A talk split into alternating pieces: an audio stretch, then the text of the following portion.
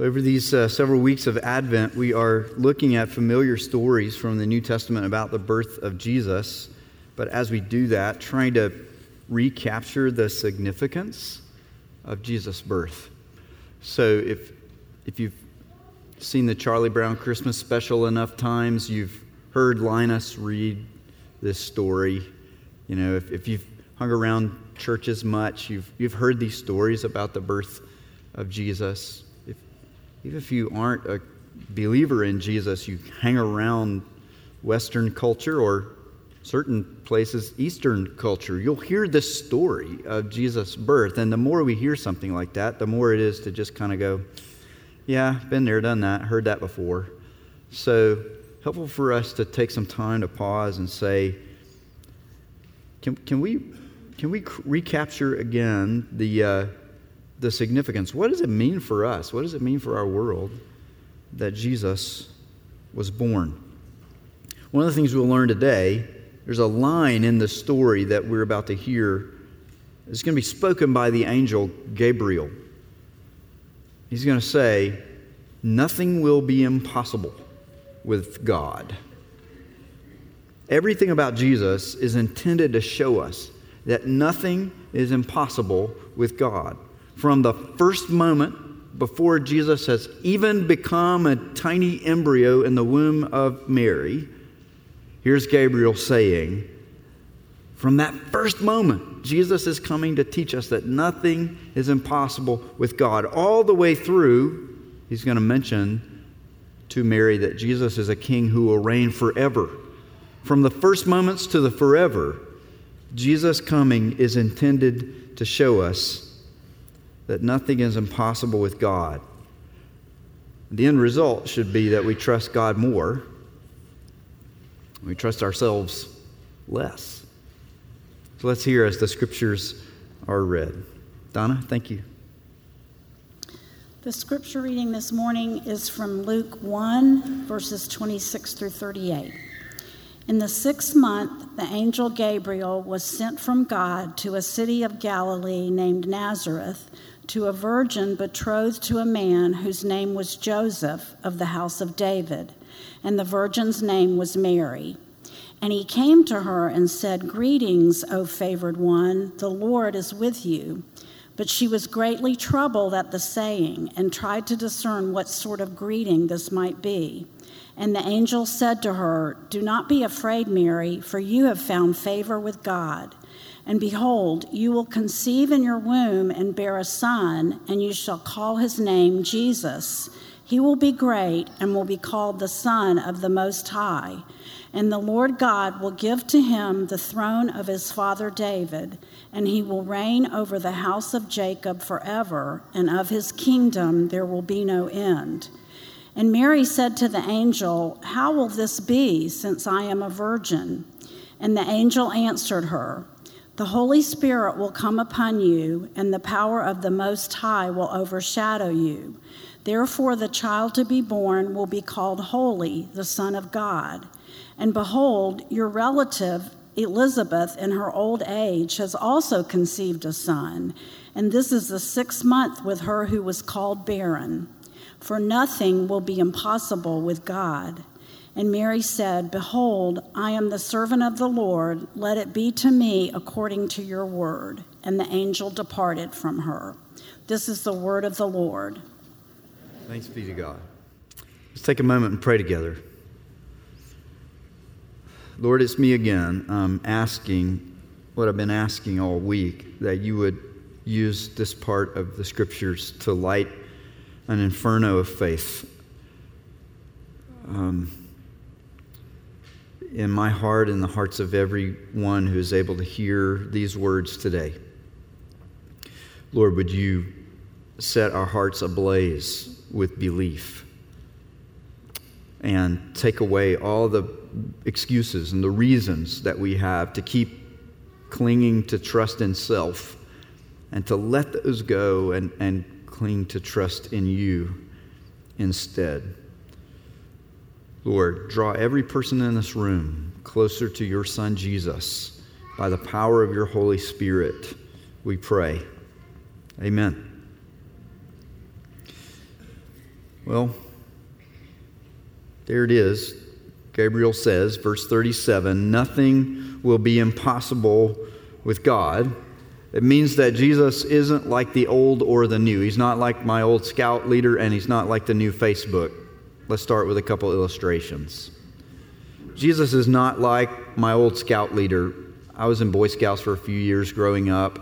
And, you know, as a young teenager, here was my perspective on my troop leader.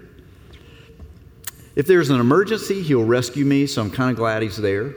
But he's mainly there to hand out merit badges. He's mainly there to give more badges to the better scouts. He's mainly there to reward good performance. Jesus is not like that.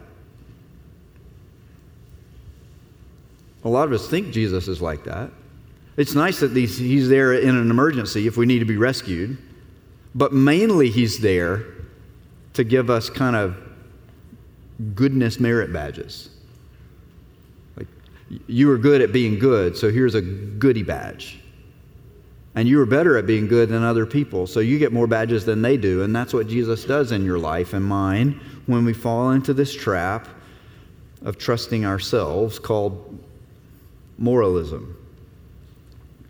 Moralism says we trust God where we can and we work hard where we can't. If God believed in moralism, Gabriel would have shown up and said, Mary, here's some news.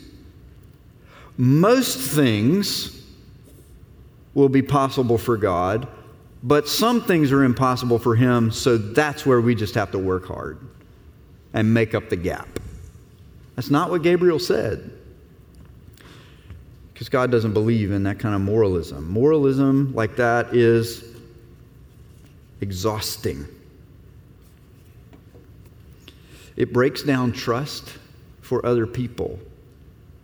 How can I trust you and love you if you're my competition fighting with me over who, who gets the most merit badges? How can I trust and love you if there's only so much goodness reward to go around and I got to make sure I get to it before you do. If Jesus is this kind of cosmic scout leader who's waiting to pin the merit badge on my chest or yours, and I got to beat you to it, it's going to be really hard for us to trust each other. That kind of moralism, where you're constantly viewing other people as the competition, is exhausting and wearying. Jesus, in that view, becomes the audience that we have to impress by our performance. Thank goodness that that's not who Jesus really is. Jesus doesn't say, you know, some things are possible with God and some things aren't, so get to work. Jesus is the kind of king in whose kingdom angels show up and say, Nothing will be impossible with God. So Jesus is not like my old scout leader. He's also not like the new Facebook. You may have seen this new logo for a new company called Meta, actually, an old company with a new name. Facebook's new name. Their logo, and if you surf around their site a little bit, you pick up on this, is, is, is basically a symbol for human potential. Look how we can imagine a better future for ourselves, a better future for the human race, a better future for human interactions. Well, Jesus isn't like that. This is this is humanism. Humanism says there's no God, but it's okay because look how much we can achieve on our own. Moralism says there's a God and he can do some stuff, and what he can't do, we will work hard and do ourselves. And then humanism comes along and says, bad news, guys, there's not a God, it's just us. But good news, look how much we can do if we put our minds to it. In that reading, Jesus becomes a symbol for the potential of humanity to improve itself. There are some people who read the scriptures that way. Well, Jesus is the marriage badge distributor, or Jesus is the symbol for what the human race can achieve on our own. It, humanism like that is hopeless, right? it says, all things are impossible with God because there is no God. He can't do anything because he's not there. But a lot of stuff is possible for us without him. That's here's why that's hopeless. If we're if we're trying to improve ourselves as a race, how easy is it going to be for us all to agree on what constitutes improvement? How are we doing in that category? Are we generally good at sharing a common vision for what a better future ought to look like? Right? No. No. Groups wind up fighting. The future as we see it is greater than the future as you see it. And so, in the end, who wins? The people with more power, more money, more influence, the fancier website, the billions of dollars, the three billion people using their product, right? A very small number of people wind up winning the world if we take this approach. Because there's going to be disagreement about what the better future should be. And we don't all get equal say in that because of the way the human race is fragmented, we need something other than this wearying, exhausting kind of moralism and this hopeless humanism. And the good news of Scripture is Jesus is not like the old and he's not like the new. There is someone we can trust who comes to us from outside these broken human systems. And because God is at work in the coming of Jesus, there are things that are possible in our world that would be otherwise utterly impossible. Jesus is not a symbol for trusting in ourselves. He is time and space, flesh and blood embodiment of this gospel promise. That there is a God who can do for us what we could never do for ourselves. And that's why you get this language in verses 31 through 33 talking about Jesus in terms of, of uh, one who is great and called the Son of the Most High God. And the Lord God will give him a throne, and, and that throne will endure forever. Jesus' rule and reign will never end.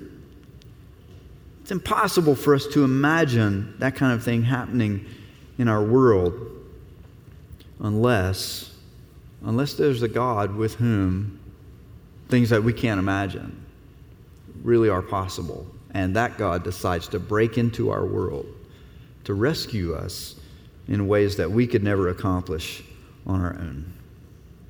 That's the good news of the birth of Jesus. Nothing will be impossible with God, and every moment of Jesus' existence is intended to drive that truth home for us. So let's, let's do some application. Let's ask the question what would it look like if we started to trust God in that way?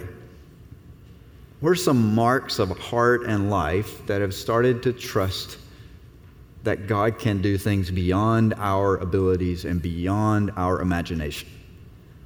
What are some of those marks? Of that kind of life. Well, where's that life going to come from? It's going to come from the Holy Spirit. Verse 35 says, The Holy Spirit will come upon you, Mary, and the power of the Most High God will overshadow you. The Holy Spirit is the author of life in the Scriptures. The Holy Spirit is the one who can give life where there is none. And so, this is why the angel says to Mary, Currently, Mary, there is no life in your womb, but there will be. Why? How? The Holy Spirit has this power to give a new kind of life. And the Holy Spirit works that power in us so that we become citizens of this never ending kingdom of Jesus and that kingdom is marked by certain characteristics. What are those? That's the question we want to answer. We're going to answer that by looking at how Mary responds to the message of the angel. Now, many of us in this room have grown up in a Protestant context. We haven't had a whole lot of deep connection with uh, the Roman Catholic Church. And so we have a Mary allergy.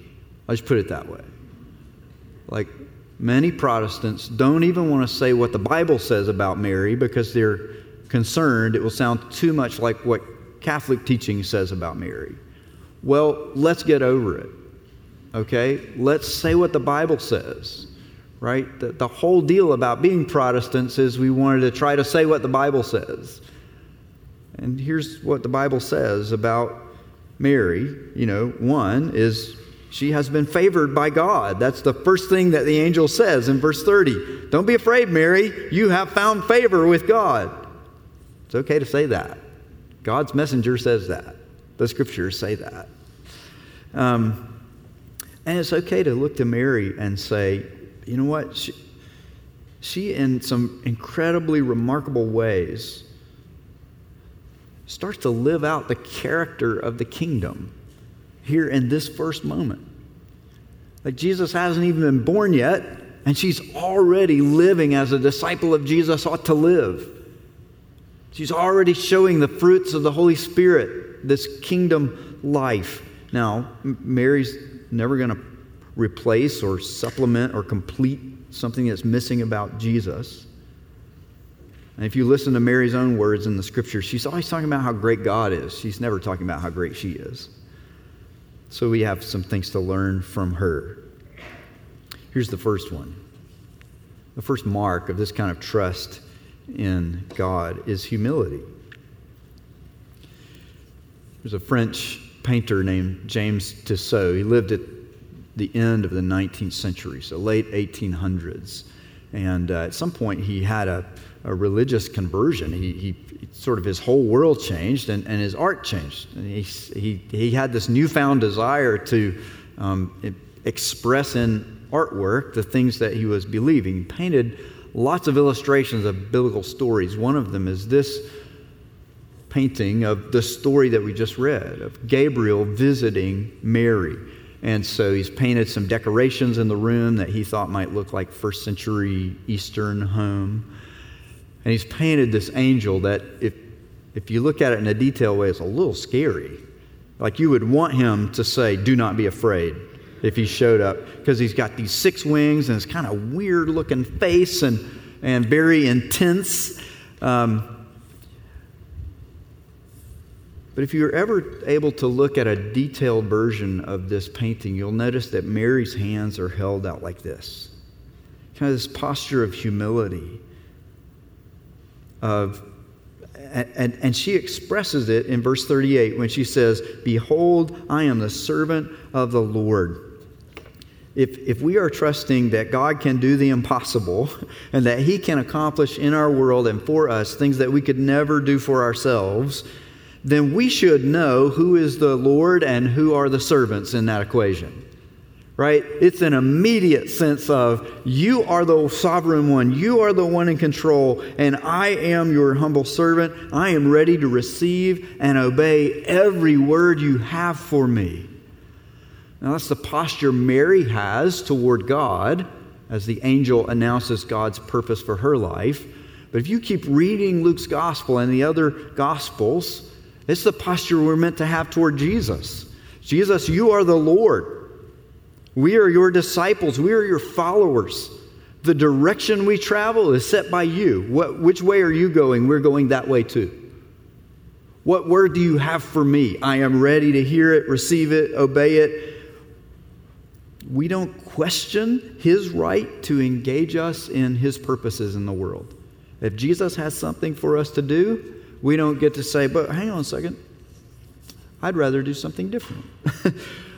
you are the Lord, and we are your humble servants. And here's where the encouragement comes in. Even if other people would look at us and say, that's impossible, Yates family, five kids under five, no way, that's impossible, you can't do it. You're going to need so much help. Who will help you with that? People aren't that generous. They aren't that willing to give. You know what? We're not.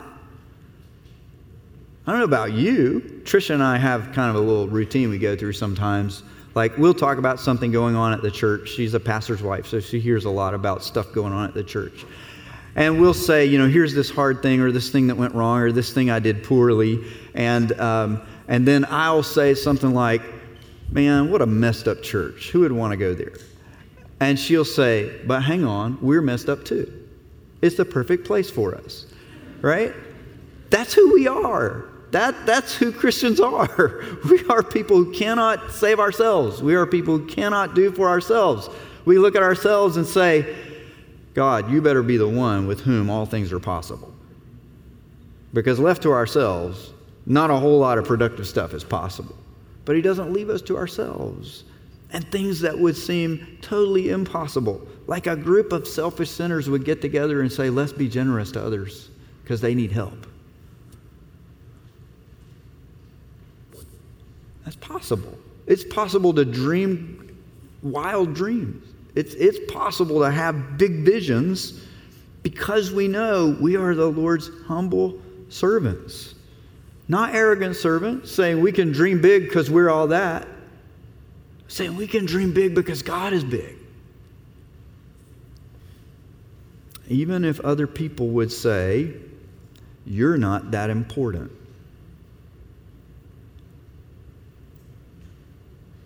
It's easy to miss this. It's back in verse 26. In the sixth month, that's the sixth month that Elizabeth, Mary's relative, was pregnant with John the Baptist. The angel Gabriel was sent from God. Ooh, Gabriel, mighty, important figure in the Old Testament. Daniel chapter 7, you know, big, important stuff going on. Sent from God, big, important stuff. To a city of Galilee. Hmm. Nah 70 miles away from Jerusalem, where all the important stuff is happening in my world, Galilee of the Gentiles. Sent to a city of Galilee named Nazareth. A little out of the way, perched on a cliff, there are no roads that go through Nazareth. There's only one road that goes to Nazareth. You don't go from Nazareth to anywhere else, right? It's not on the way to anything. It is this tiny little village obscure little place, take this message to a teenager. Mary is a virgin betrothed to Joseph. It means she and Joseph have exchanged consent. We will marry one another. And in one year, sometime in the next year, I will come to live with you. Until then, I'll be living at my parents' home as normal. So we're more than engaged, but not yet married. Right? It's a different culture, a different custom. Typically, this happened when a, a girl was 13 or 14 years old. And then a year later, she would move into the home of her husband. Teenage girls living in Nazareth in the first century AD were not considered very important.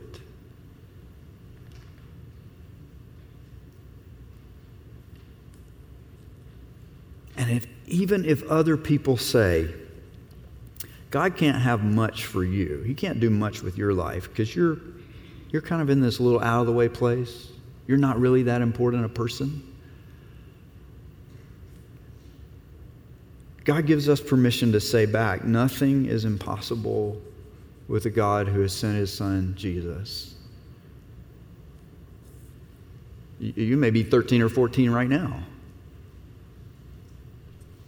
And you may know a lot of people who would kind of overlook you as not that important. God is not one of those people. And in town, we shouldn't be that kind of church. Let's expect great things of our teenagers. Why? Because they're awesome and we're an awesome church? No. Because Jesus is a Savior who brings the kingdom of a God with whom nothing is impossible. Humility. This is a picture of a house in Nazareth. It's a house from the first century. It's a house from around the time that Jesus was born. Some people claim that this is the house that Joseph and Mary lived in, that Jesus would have grown up in. Now, there's no way for us to definitively know that. Here's what we do know it is a very real house. It really does exist in Nazareth. There really was a village in Nazareth in the first century AD. And, um, and it can't be that far from where Jesus grew up because Nazareth wasn't that big.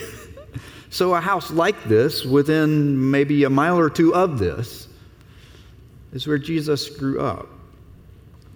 The reason I include that picture this morning is because here's another mark of um, what it's like, the, the character of, of this kingdom that Jesus is coming to bring, a kingdom in which we trust that nothing will be impossible with God. First, humility. You're the Lord, we're the servants. Call us where you want us to go, tell us what you want us to do. We are eager and ready and willing. Secondly, reality. We expect God, to see God do wonders in our world. We expect to see God do amazing things in time and space this flesh and blood world that we live in. We are not disconnected from reality. Some people think the more religious you get, the more Christian you become, the less you have to do with the real world. That is not how Jesus works. He doesn't sit in heaven and mystically rescue us. He's born into our world as a real life human being with flesh and blood like ours. And so the first thing you hear is, is Mary greatly troubled, verse 29 says, that this angel has come because what has the angel said to her? Something terrifying. He has said, The Lord is with you. You have found favor with God.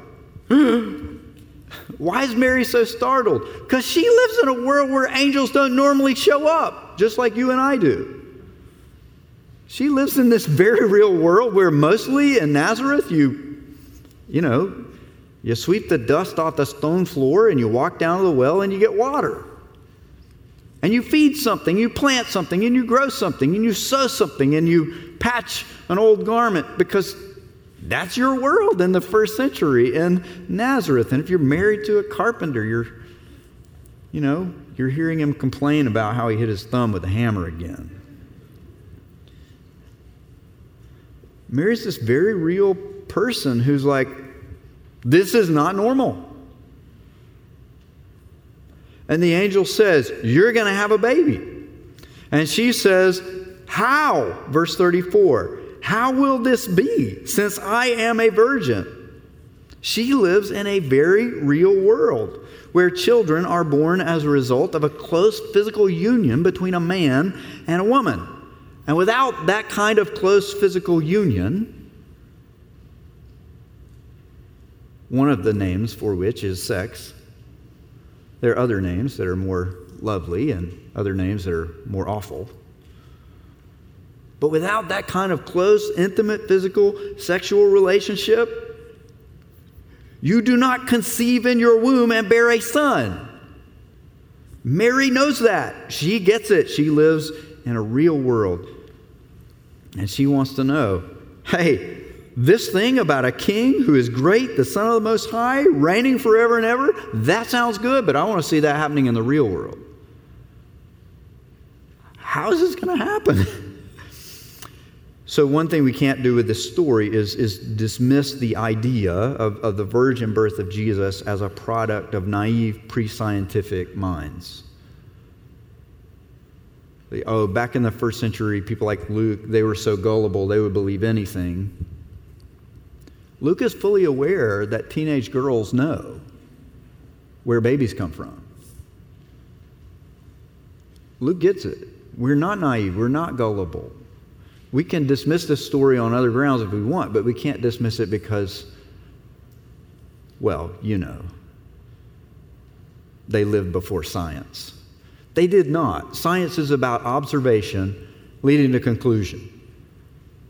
And when you're 13 years old, 14 years old, in Nazareth, in the first century, you can observe enough of life. Listen, y'all, most rooms in the first, most houses in the first century got one or two rooms. Mom and dad sleep in the same room as the children most of the time. You can do science in that kind of environment and conclude this is impossible unless there's a God who can do things in our world beyond what we can imagine. Well, we could say, well, well, what about, you know, I read that, that virgin birth was common in sort of Greco Roman mythology. And, um, you know, Luke was writing to this Greco Roman audience. And so maybe he's just kind of borrowing that idea from Greco Roman culture to make the myth of Christianity more appealing. Well, here's the problem the Greco Roman myths always involved a God having that close physical union with a human being. Luke didn't borrow that kind of story from anywhere. He's telling a very different kind of story. There is no God having a physical union with a human being here. And in all those Greek and Roman myths, the virginity of the young woman, if she's said to be a virgin, is actually meant to be something that helps the story along. Oh, no wonder he was attracted to her, or she will be more fertile than others. No wonder. But in this story, Mary's like, hey, my virginity is actually a barrier to the story. Luke is telling a very different kind of story. He's not borrowing it from somebody, else, somebody else's mythology. Why did early Christians tell this kind of story? Not to make it easier for anyone to believe in the greatness of Jesus. You want to make a case for the greatness of Jesus, talk about his miracles, talk about his teaching, talk about his resurrection. Do you think you need to add virgin birth to the list? Unless it really happened this way? We're going to tell you this crazy story that only God could pull off. And the only reason we're going to do it is because we are convinced that this is how it really happened. What convinced you, Luke? Well, things like eyewitness testimony. Read the first few verses of Luke, and he'll tell you. I talked to people who lived these things, saw these things, heard these things. Eh, it couldn't happen that way. Science would say it's never happened this way before, it'll never happen this way. We, we could run a million experiments and never see a virgin conceive a child again. That's the point, isn't it? Jesus comes into our world by a power that is greater than our world. It really shouldn't shock us that it comes in a way that's unprecedented. If I trust myself more than I trust God, then the limits of my understanding become the limits of His power and grace. God, I can't imagine this, therefore you can't do it. I'm the box and you have to fit in it. Jesus, here's my world. You're welcome to come inside it, but you have to fit into my world. Jesus says, No. I am great, the Son of the Most High. I will rule forever. The world is mine. I will reshape you to live in the world that belongs to me. So when we talk about reality as a mark of what it, what it would mean to trust God in this way, we're talking about trusting Jesus to reshape us to fit into the world that belongs to Him. Here's the final mark surrender. If you want to follow Jesus, if you want to follow Jesus into a kingdom where people trust that nothing will be impossible with God, then be ready to have your whole life turned upside down and changed, even in ways that leave you greatly troubled. Like verse 29 Mary was greatly troubled. She was puzzled. How can this be? And then in the end, she says, I am the servant of the Lord. Let it be to me according to your word. God, I am surrendering to you. My whole life is about to be turned upside down. Who knows what people are going to say about me? They know I haven't been living in my husband's home yet and they're going to see that I'm having a child. It's going to tear my whole world upside down. The rumors are going to spread around my tiny little village, no matter how many times I retell the story about Gabriel and this announcement. Let it be to me according to your word. My life is not my own. I surrender myself to you. I'm all in. I'm not trusting myself. I'm not trusting that my vision for my life is the best. Lord Jesus, Heavenly Father, Holy Spirit, I am trusting your vision for my life more than I trust my own vision.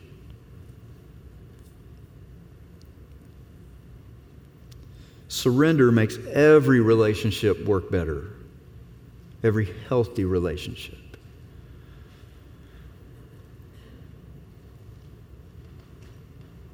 What, what movie do you want to watch tonight? I don't know. Christmas story? Ah, I've seen it a hundred times. Grinch? Nah, it's kind of sad and depressing. Somebody's going to have to surrender.